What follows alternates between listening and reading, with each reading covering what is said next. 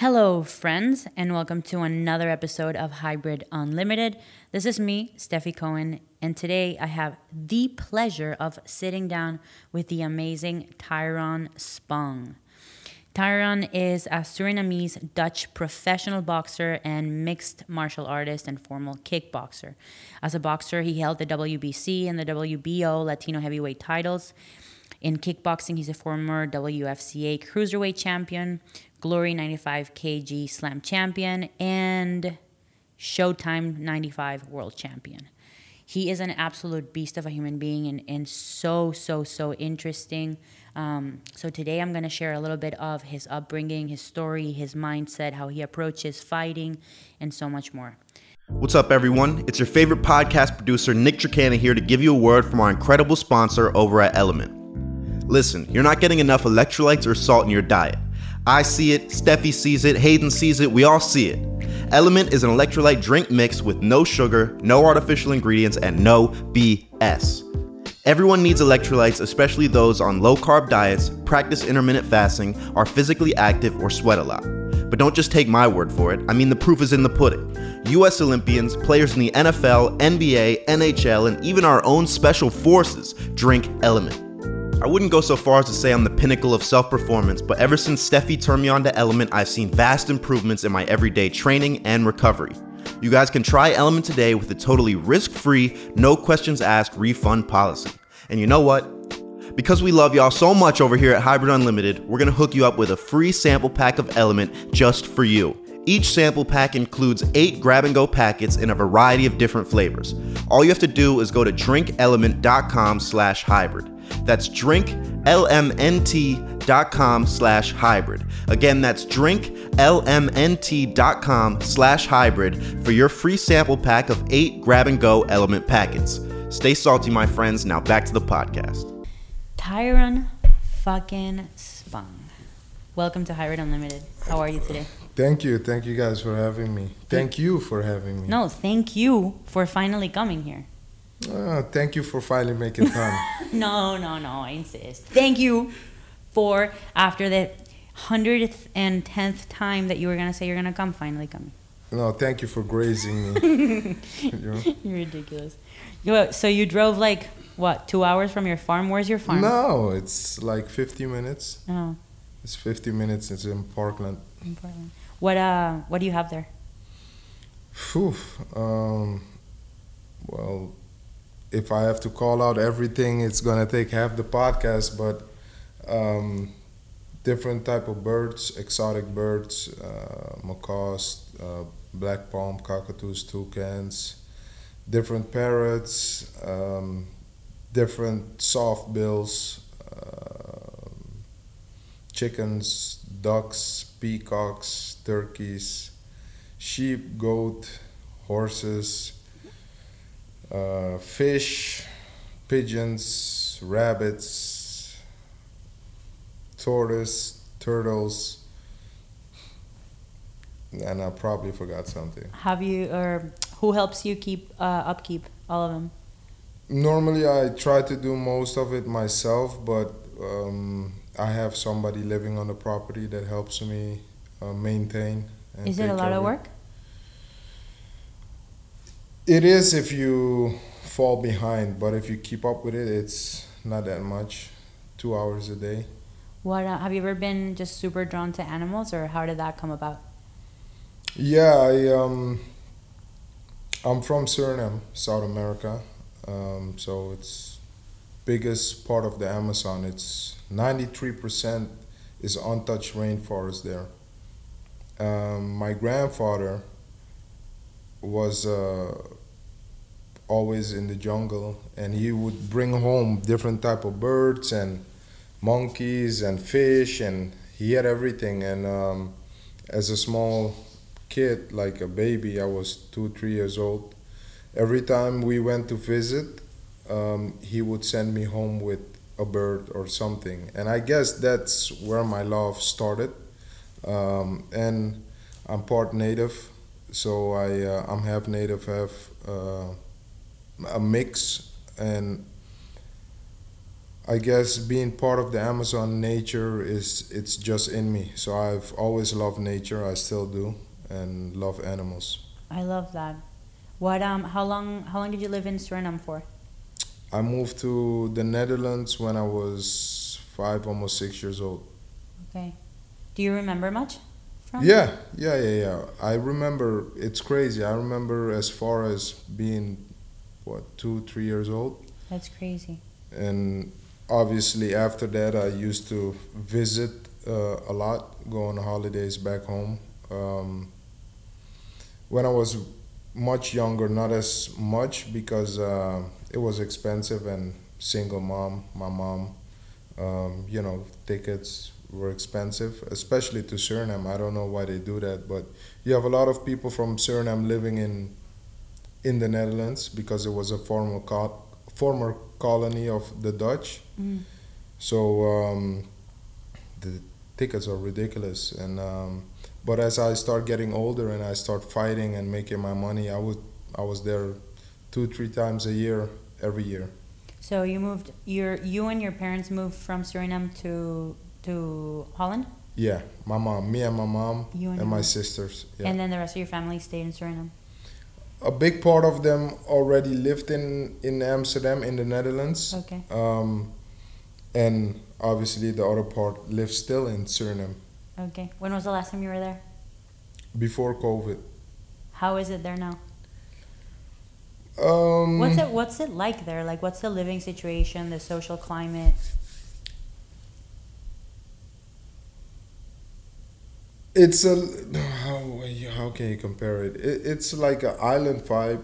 Um, you could say I, I took Pedro there one time. Really? So it's it's he said it's similar to Cuba, Okay. but obviously the people are free there. They could do whatever they want. Of course. What's the um, native language? Surinamese, and that's uh, I know the next question is what is it like? Um, nothing you ever heard before. It's a mixture of the slaves made it up when they escaped, and it's a, a mixture of broken English with some Spanish and some African words, and so it's all mixed up and to give you an example, if if I would say um, I'm I I am walking, I would say me waka. Mm. So walking waka, you Mm, hear okay. the the similarity, and then if I would say uh, open the door, I would say opadoro. Mhm. So door doro, I you see. hear I the there's, like, similarity. So. But that, that's just the basic things. But most things you you can't even recognize. Got you. What um, what got you into fighting? And how old were you when you started fighting? Um, so when I when I moved to the Netherlands, um, my mom had obviously needed to go back to take care of paperwork and immigration stuff, etc. So she left me behind in Amsterdam, went back home for a month. But when you're five years old, a month seems like a year. So I felt alone and I felt ripped away. You know, like when you rip somebody away from the jungle, from Mhm. nature, from everything. And now I'm in a concrete jungle. I'm not happy. I'm missing my mom. So it was very lonely and um, things were not really pleasant for me that period of my life. Um, and I um, I became a little bit or maybe I was already. Uh, maybe I was born a, a little bit of a rebellion, um, but that certainly didn't help help me. Um, so when she came back and we we moved in with my sister and um, I just got into a lot of fights at school because probably because I was just a, a little unhappy kid.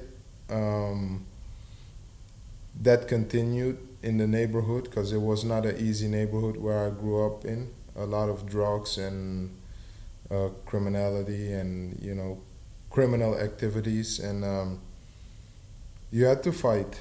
You had to fight if you wanted to survive there. So um, a lot of street fights, got stabbed, got this, got that, got shot at. Um, so when I was around 14 years old, 13, almost 14 years old, I saw one of the kids from school uh, riding his bike, and I said, "Where are you going?" And he said, "I'm going to the gym." So I followed him, and I looked inside. I walked in, I looked inside, and I, I hear this sound of mitts, you know, like guys kicking the pads and hitting mitts, and I, I remember smelling the, the, the, the smell of Thai oil, and I looked inside and I saw them training, and I was like, I can do this. Mm-hmm. So I, I, I ran home, got my shorts, came back, and I started training right there and then, and I don't know what it was. Maybe natural ability, instinct. I was very skinny. I was like 130 pounds maybe at, at 14, 13 years old. And um,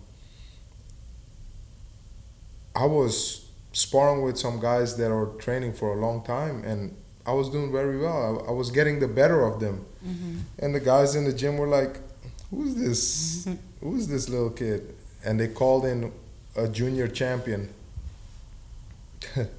he gave me the worst whooping I ever had, like received in my life, and he dropped me with a body shot, and um, I was so upset that from that day on I never missed. Uh, for a year, I never missed training for a year straight, and after a few days, I went to the coach.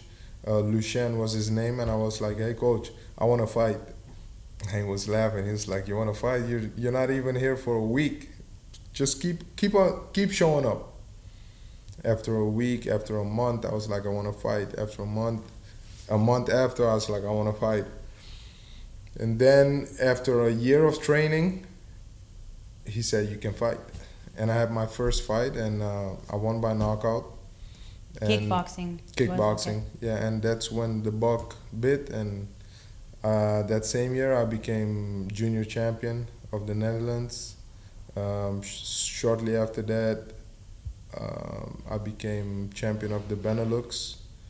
I became European champion, and by the age of 18, I became world champion.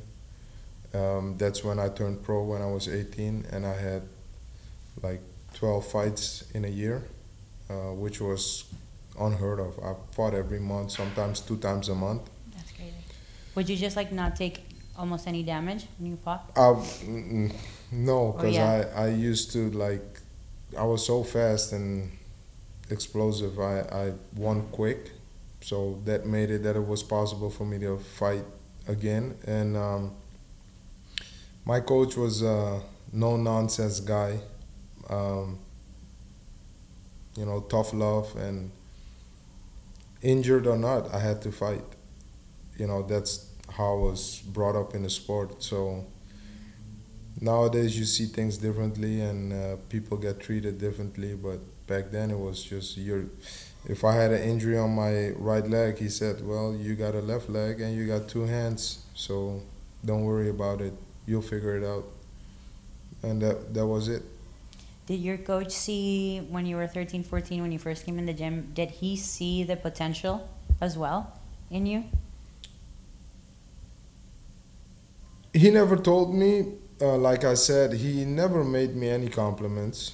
He never said good job or whatever, because, I mean, if you did good, it, that's what you're supposed to do.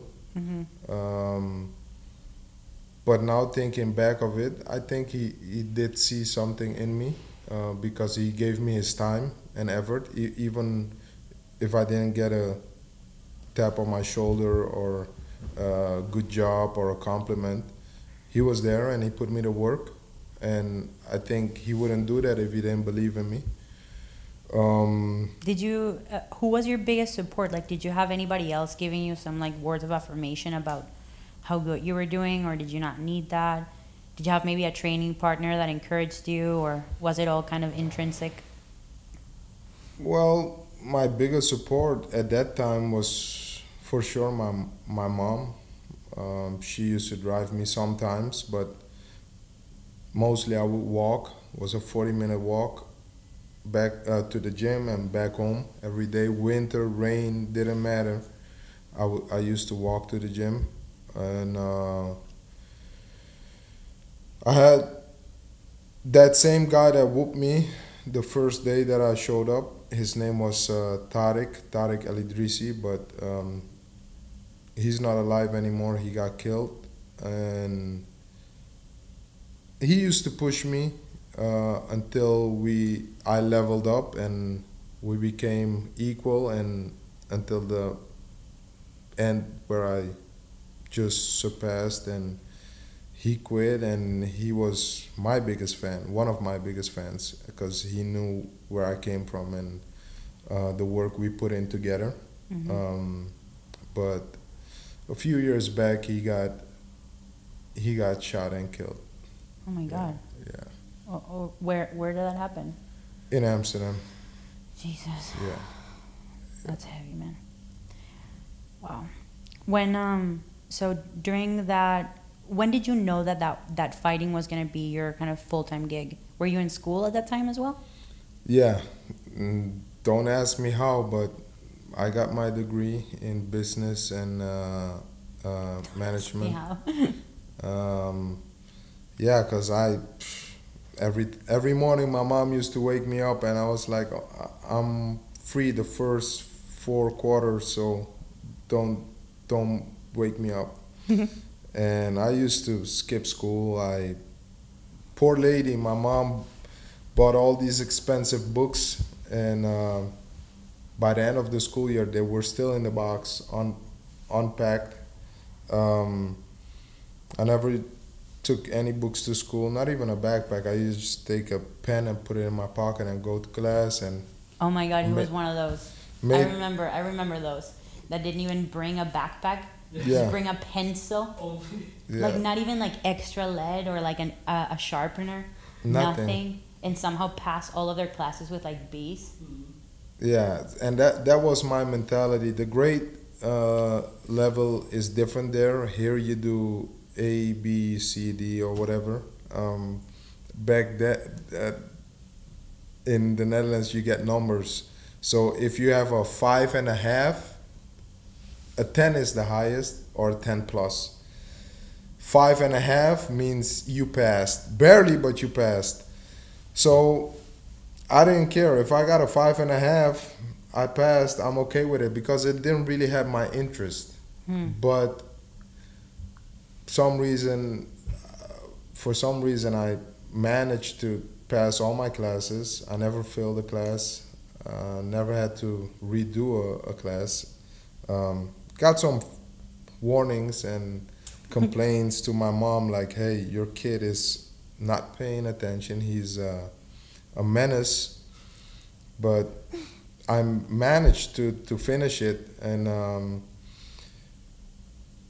it was when I turned 18 and I had a girlfriend and I had my dog. I had my dog, um, Nero. I bought him, and at that point, I was driving with my coach to one of my fights, and it suddenly hit me. I thought, I'm 18, I'm a man now. I need to make decisions in life. Um, so as we were driving, I asked him, like, hey, coach, do you think I can make a living out of the sport? You know, because I was also not in a weight class at that moment where you would make life changing money, you know. Uh, obviously, for an 18, 19, 20 year old kid, it was a lot of money at that time, but you're not, you don't have a pension as a fighter. Fighting is an ungrateful sport. So I asked him, and like I said, he was a no bullshit, no nonsense guy. So he probably thought, "What the fuck are you asking me? Just go in and win this next fight." so that's basically what he said. He said, "Well, you will if you keep winning." That's all he said to me. Um, obviously, that was not enough to convince me. So I said uh, to myself, I'm gonna either quit, I was gonna quit when I was turned 18 because I, I never, I'm, I was always scared of failing in life, you know, because where I came from, because certain people in my life and what I've saw, what I saw happening in my life. So I had two directions. Either I went to the streets like most people I knew and grew up with, or I would make a career in fighting so at that point, I didn't want to go to the streets because, like I said, most of them are not alive now or they're in jail.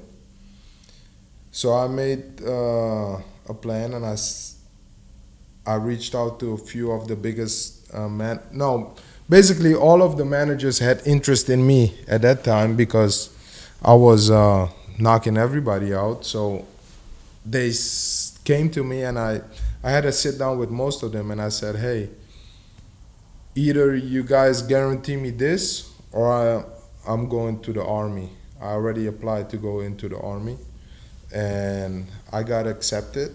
Um, I did all the tests and, you know, obviously I did pretty good on, on all of the tests. And um, I was going for special forces and um,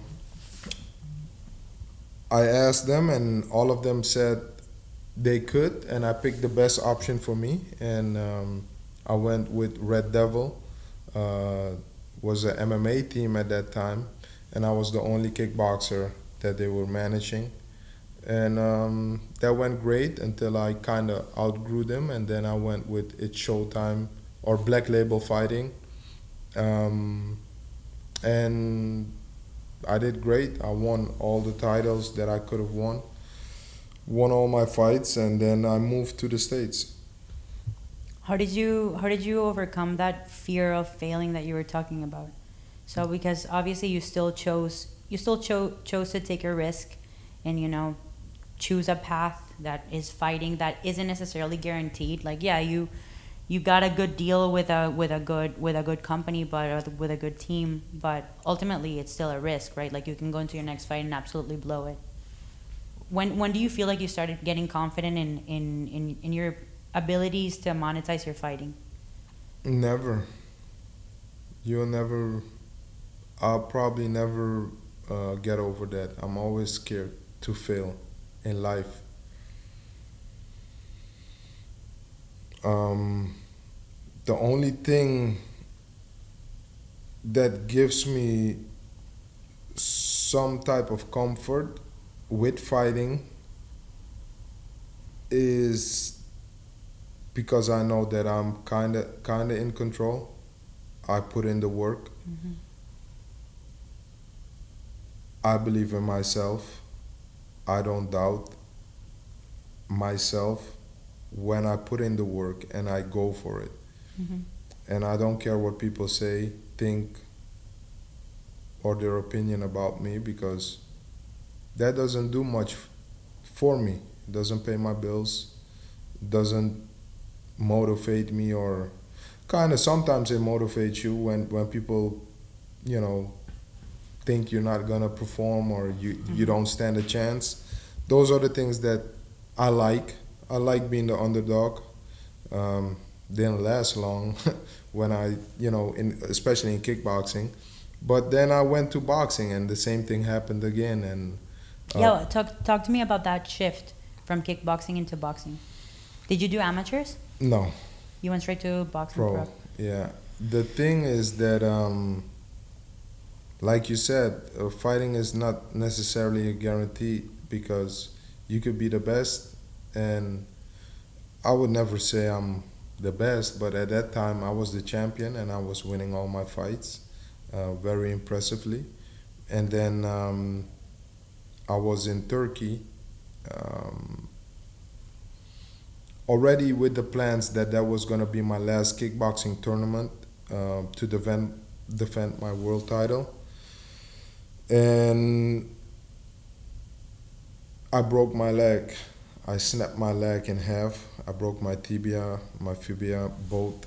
I just kicked on a check and my leg snapped. And um, obviously, I was devastated. I was in a lot of pain, but you know, I flew back from Turkey. They wanted to do the operation there. I didn't do it, so I signed my own dismissal. Uh, they gave me a, a shot for uh, to prevent blood clots. Had to find a flight. Uh, I flew back coach. I traveled Wow. 36 hours with a broken leg. Oh. Came back. I took the shot, and um, as soon as I landed here on West Palm Beach, because I had a connection, I, we landed from Turkey to Newark, and then from Newark airport to West Palm, and uh, I got surgery there, and I went straight there, and you know, at that moment, I got into a little bit of a depression, um, broke my leg. I had, even though I thought I had everything figured out, I had the wrong people around me that took advantage. Um, mismanagement of a lot of things uh, financially and stuff like that. And, you know, it makes you reflect and think, like, yo, what if this was the end? Why, what did I do it all for? You know, and um, I saw it as a sign. Uh, I was already planning to go into boxing, and um, I did. And I, I, I made a plan with Pedro. Uh, I had my debut uh, like 10 months after I broke my leg. I How did you and Pedro connect initially? Pedro came to the Blackzilians at the time, the team that I was uh, part of, and um, he came to help some of the MMA fighters with their boxing. Um, and it was around that time that I saw him for the first time on the 24 7 with Miguel Cotto. Mm-hmm. And I just liked his, his style, I liked his energy, even throughout, throughout the screen. Mm-hmm. Uh, so I, the morning I walked in and he was there, I was like, "Fuck, this is is fate." Mm-hmm. So um, he himself, the moment he saw me on the mitts or saw me spar, he was like, "I need this kid." So we connected and we never really split up, and it's been for years now. Mm-hmm. Uh, so I had all my professional boxing fights with Pedro. Uh, Was that bittersweet to to end your kickboxing career? Like, were you? Do you feel like you did everything you wanted to do in that sport, or did you feel like it ended early for you? at that point at that point like i said i already kind of had the plan to go into boxing um, obviously i didn't want to end it on that note you right. know like it's hard when an injury forces you out of a sport because I experienced something similar with with powerlifting, so I know. But then they came after they still won because that's that was also the last fight on my contract but they came back with an offer and i felt that it was kind of disrespectful for all the things that i did for the sport and for the company. So i declined and i was like you know what? I don't care if i need to eat rocks and salt. I'm not gonna take that offer. I won't do it and i'm i'm glad i didn't. I'm glad i didn't. I mean when i first started boxing they said you won't be successful. I became champion. I'm 14 and 0 and i'm proud of my accomplishments because i not necessarily because of um, me winning or whatever i know where i come from i know what kind of work i had to put in and i know what kind of mental state i was in and to keep on pushing i'm proud of that more than anything How did you push through those tough times? Like if you were depressed or or going through shit, like how did you keep showing up to train regardless of your your emotional state at the moment? That's a question I get all the time. Like people ask me all the time, "Oh, how do you stay motivated? How do you keep training when you don't feel like it?" You know, and I guess like uh, I'm similar to you in that in that way that like I've I've also not had it easy growing up, and so you know I've also had to kind of put my emotions in the back seat and just fucking go, just do what I needed to do. So I I understand you, but I think I think a lot of people really um, look up to and admire this type of mentality and, and are always curious as to like what our strategies are in order to stay disciplined when when shit hits the fan or we don't when our mind is not like 100% there you know What's up, everyone? It's your favorite podcast producer, Nick Tricana, here to give you a word from our incredible sponsor over at LMNT. Because we love y'all so much over here at Hybrid Unlimited, we're to hook you up with a free sample pack of LMNT just for you. Each sample pack includes eight grab and go packets in a variety of different flavors. All you have to do is go to drinklmnt.com slash hybrid. That's drinklmnt.com slash hybrid. I think multiple things, but one thing my grandfather told me, um, and it has to do with nature, and, and it's more of a, a metaphor to life. You know, it's like you see when you have water that's flowing through a river, everything flourishes. It, it's in movement, so plants, fruits, everything grows Animals come to drink there. Animals live in the water, fish, you name it, they live. But if you see that water is still, everything inside, if it's if there's no movement, it's dead. Mm-hmm. You know, the mm-hmm. plants don't flourish, nothing grows. So even though I was down and out, you know, if you if I would stay still, I would die and and that's a thought that crossed my mind you know like do do I want to live do I want this like it's it's you know and and it's crazy because we're living a blessed life but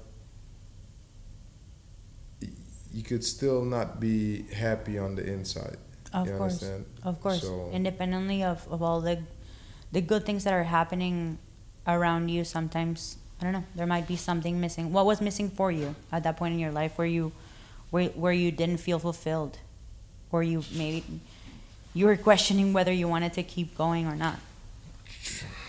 Just a deep form of unhappiness inside at that moment, I guess. Um, you know, that's one of my things. I kind of, when you move on, you put it away. Um, that's how I deal with it. I don't think about it anymore, and it's like you know, if you keep looking back, you you can't see where you're going. So I'm I'm just going now, but mm-hmm. it's every day. Life is not easy. There is no blueprint for life. Um, I think you know we were when you look at the origin of people and how we're meant to be living almost no one is doing it nowadays we're all being programmed by whether it's religion or propaganda, uh, politics, uh, technology. different different agendas, technology, being pushed through our throat, and 99.9% of the people accepts it, you know. And one thing about me, I don't know. I don't know if I'm a good guy. I don't know if I'm a bad guy. I just know that I'm me, and I'm unapologetically myself. Um, and I, I guess I gotta accept that some people will like me, some people won't like me, but I don't like most people, so I'm okay with it. You know? Yo, I love this guy. You know? He's me yeah. from Suriname. Yeah. So it's just this. It's just the heart when you let. I I don't let a lot of people in, so Smart guy. When you do, those are kind of the people that really know me. Um, and then sometimes you still get burnt, and then you know, but you know, not, a lot of people say they want real and they want authentic until you're you you're are real and authentic, and when it's they can't handle it when it's not exactly how they want it. Mm-hmm or how they view things, it's a problem. You are the bad guy. A hundred percent. I think I'm a bad guy. I'm probably a bad a bad guy for a lot of people as well, and I am unapologetically myself and upset a lot of people. Yeah. On a consistent basis. Caesar's one of the few people that tolerates my my madness. But yeah, man, I mean, it's rare to find somebody that just like wears their heart on their sleeve and just says things as they view it and as they think them without sugarcoating. You know, I have the same issue. My mom was talking to me the other day about that. She's like, maybe you need to refine your social skills. And I'm like, nah, maybe people need to stop being so fucking soft. Really. Yeah, and, and even there, you know, like, I, um, I have done a lot of work on myself throughout the years. Uh, I, I believe I grew a lot as a as a person, as a man.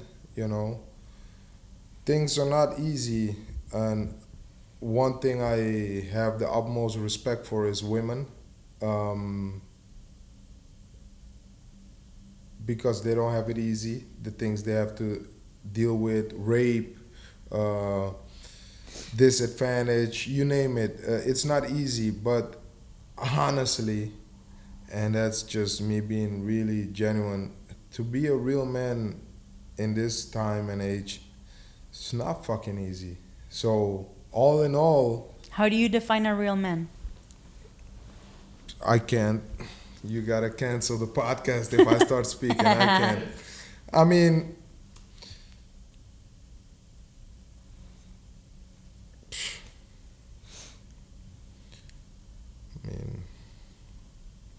I just a real man does what he needs to do, and um, I guess tries, but it seems impossible. Tries not to hurt people along that road. Take care, taking care of your responsibilities as a man. Um, if you have children, you take care of your children. Um, always look out for your mom, no matter what and you know it's not it's it's just not easy to be a man especially now in this period of my life i encountered a few things and i can say like it's not easy to be a man you you can get made out to be a lot of things mm-hmm. um, just because sometimes things don't go exactly um, as someone else wants it or how someone else views it you know it's not easy. What's what's been your your the biggest obstacle that you've had to overcome over the years? Or one of the biggest? I guess love. I guess love. Someone broke your heart? Or did you? I've, I've, my heart has been broken many times, but um, and it, it, it doesn't always have to be romantically. Your heart can be broken different ways, but I'm thankful because it means I'm alive, you know, and um, love is a beautiful feeling. Um, I, uh, like I said, I, I don't like people too much, so I'm, I'm more with my animals and stuff like that, but I guess I'm the type of person when I love somebody or when I love something, I love hard, very hard. So sometimes it, it's not appreciated. Like, It it's complicated. It's just it is. It, but I think that's that's one of the things. But other than that, um,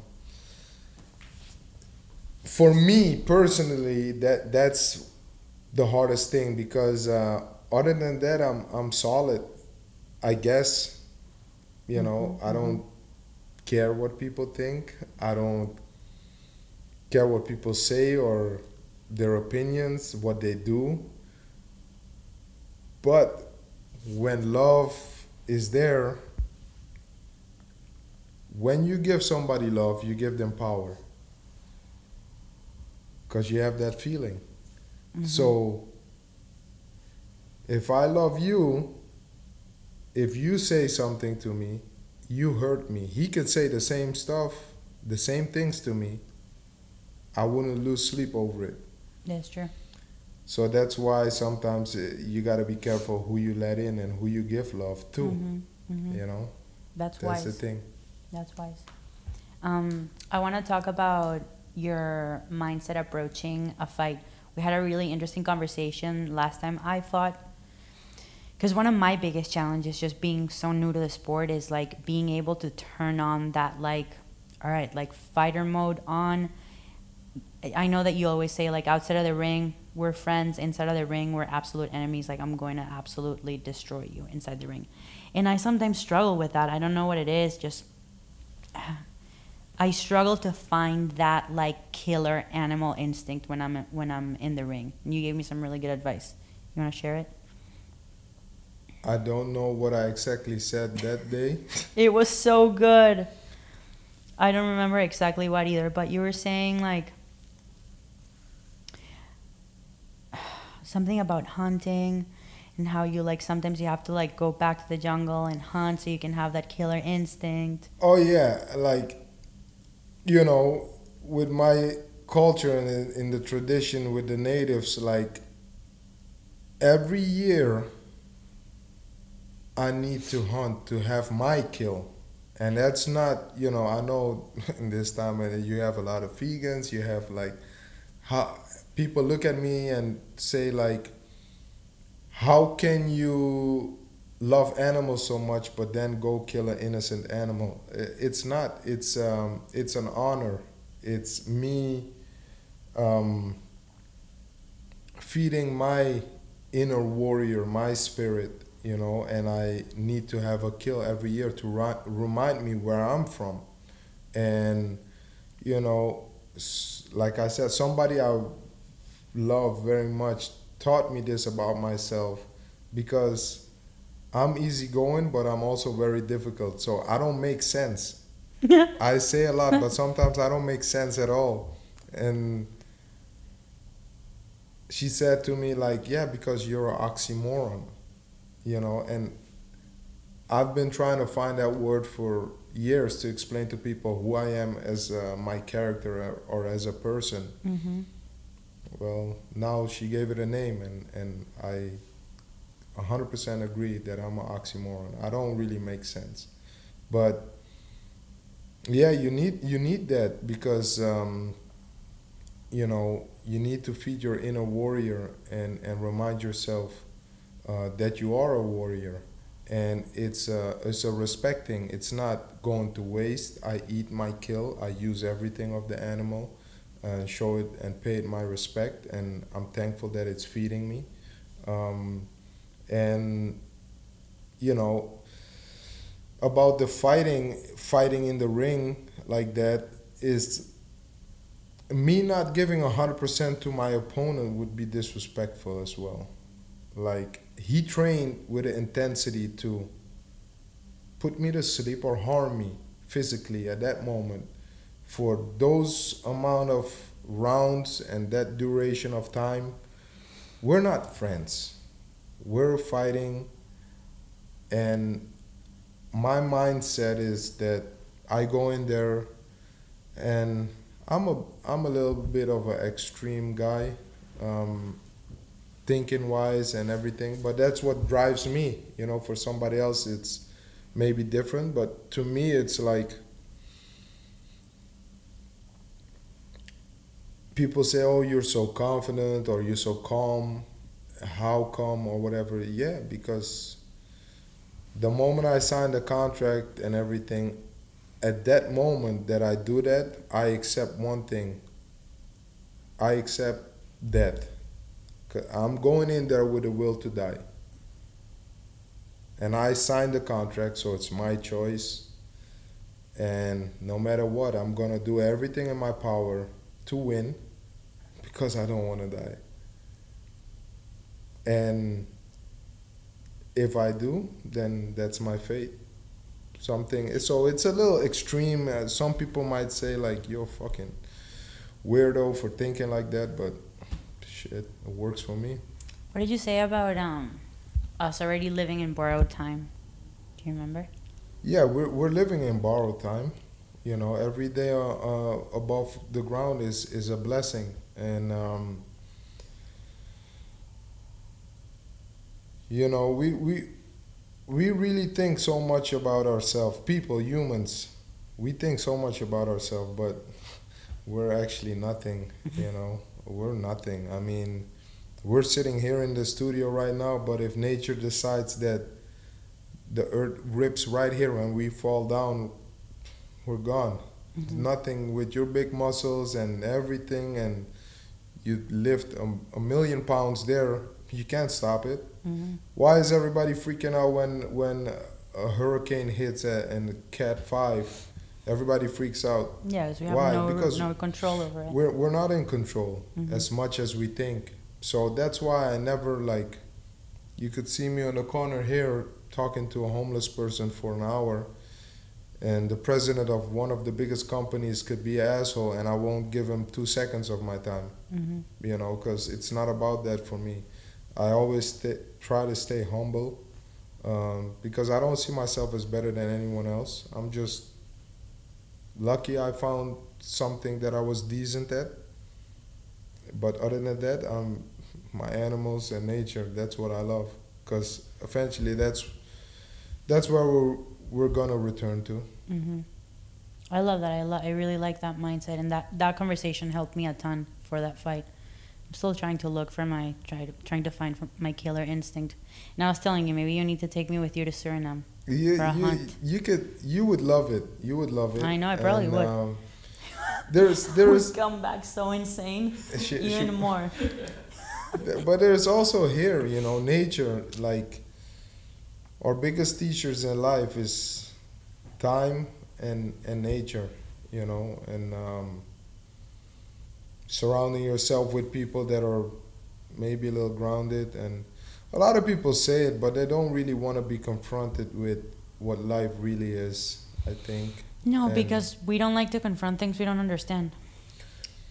Because it's scary. But that's the thing. Life doesn't make sense, and a lot of things don't make sense. They No. can't be explained. Mm-hmm. they're not like because there's how can we follow one set of rules that's written a few hundred years ago by some people? You don't even know. Your grandparents your great grandparents your great great great grandparents never met them. And just because they said it's like this we have to follow it like that. Man, i don't know. Some people believe in God, others believe in Allah, others believe in Buddha. What do you believe in? I believe in nature and other things I keep to myself because it's private. It's my it's for me and what like when you have a diamond, you got a bag of diamonds worth so much. They mean a lot to you because it's it's worth a lot, right? and you you're in your house, you're gonna just recklessly leave them on the countertop. Me, probably, yeah. Yeah. okay. Most. Yeah. No, no, she's not normal. Most people. What What do you do with with things that are worth a lot to you? You put them in a safe place. So you put them in in your safe probably. Mhm. So certain things that are worth a lot to me, you won't like my social media is trash. to be honest, I could do so much more, but a lot of things that are worth something to me, I don't feel like sharing. Why would I? I put them in a safe where they, where they're safe and I protect them with my life. So certain things I'm not ashamed to speak ab- about anything, but certain things I keep for me because they mean a lot to me, and I keep them in my safe right here and here.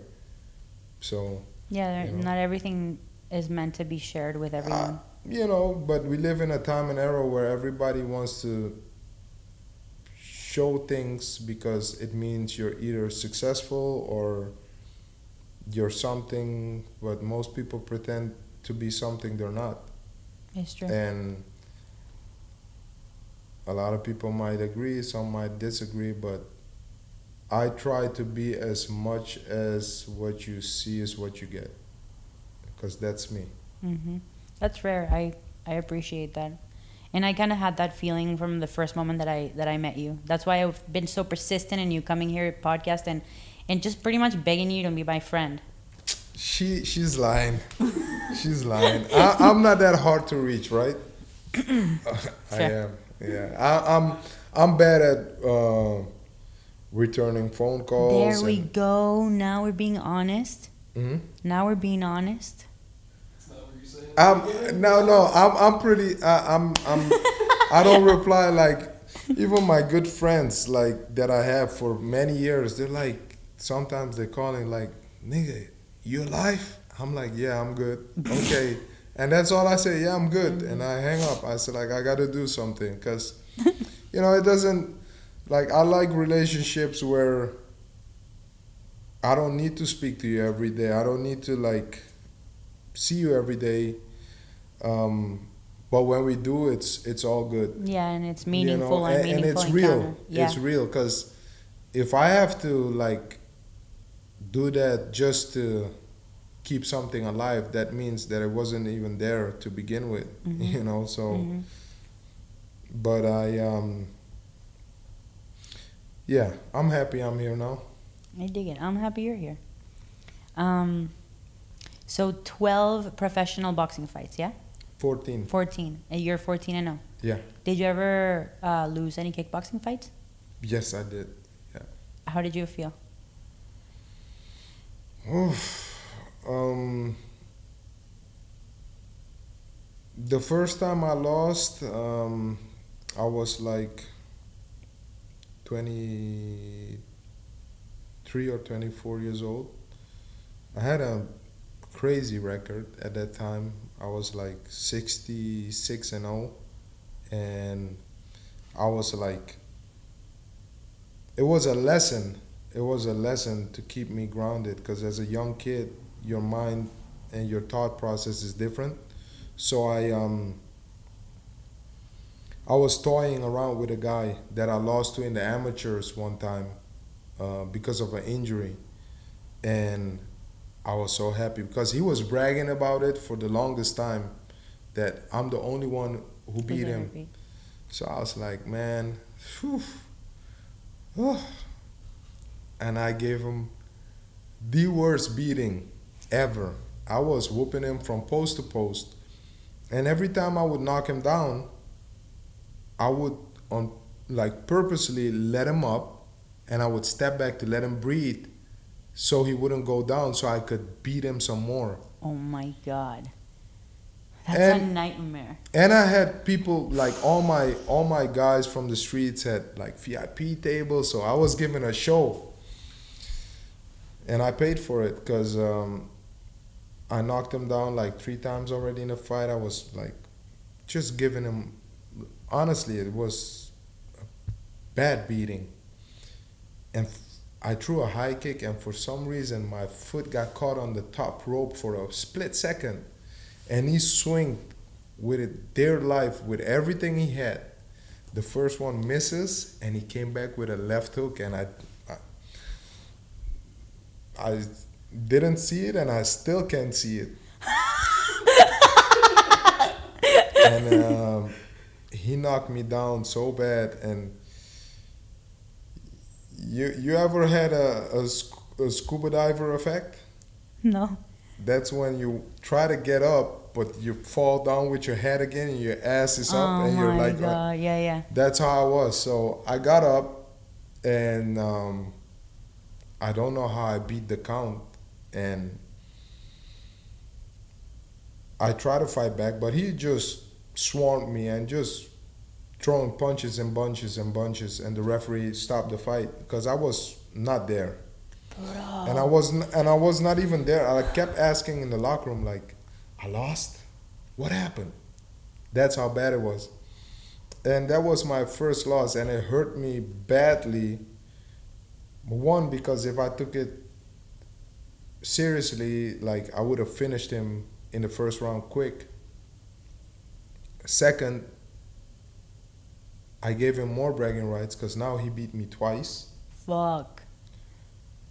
And third, my coach gave me hell because I was like, you know, You win some, you lose some. He's like, no, dumb motherfucker. You win some, uh, you lose some. You lo- or you, he said something. You you lose some, You and lose you some. dumb some.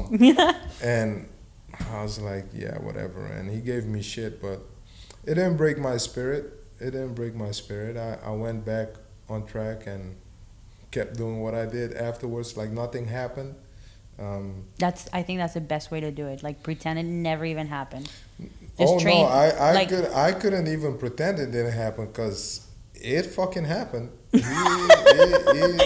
he, he, he got me good, and but I just kept winning after that, and you know, one thing is uh, he was probably just the guy that the a higher force put in my life to humble me and make sure that I never forget that and I um I never made that mistake again. I never played with any opponent because it's disrespectful. It was this what I did to him was disrespectful. And I didn't get away with it. hmm Had I got away with it, maybe I would have tried it with somebody else when it was actually uh, more meaningful fight. Not that th- this was meaningful to me, but that that's why it taught me such a great lesson because I never lost a title fight after that. hmm No matter how big or bad the opponents were, hmm um, because I didn't play. I was serious and I took them serious and I gave them the utmost respect. Yeah, because in in any sort of fight, you're always one punch away from being knocked out or knocked Yeah. down, and it's it can be you can be dominating the entire fight, and then that one punch that go that got away just fucking put you to sleep. Only takes one. Only takes one. Yeah, man, that's crazy. So you fighting again? Hopefully, yeah. I wanna I wanna fight uh, probably in July, August, something like that. Uh, boxing or? I don't know yet. We'll see. Okay. You know, I, I'm I'm at a stage now that I would take whatever challenges me, and if it makes sense, you know, on all aspects.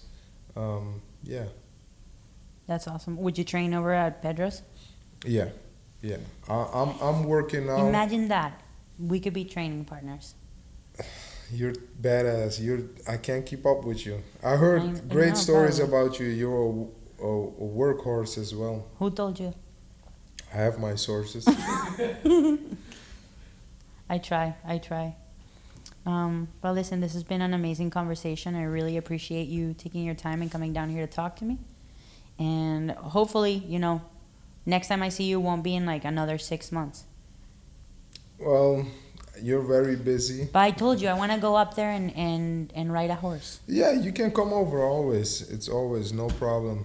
Whenever you have time, because this woman goes to different states and then saying like she, I hear she's gonna move there. I'm like, I thought we had a. I thought I thought you wanted me on a podcast. You want me to buy a ticket now to do it? I'm like, come on now.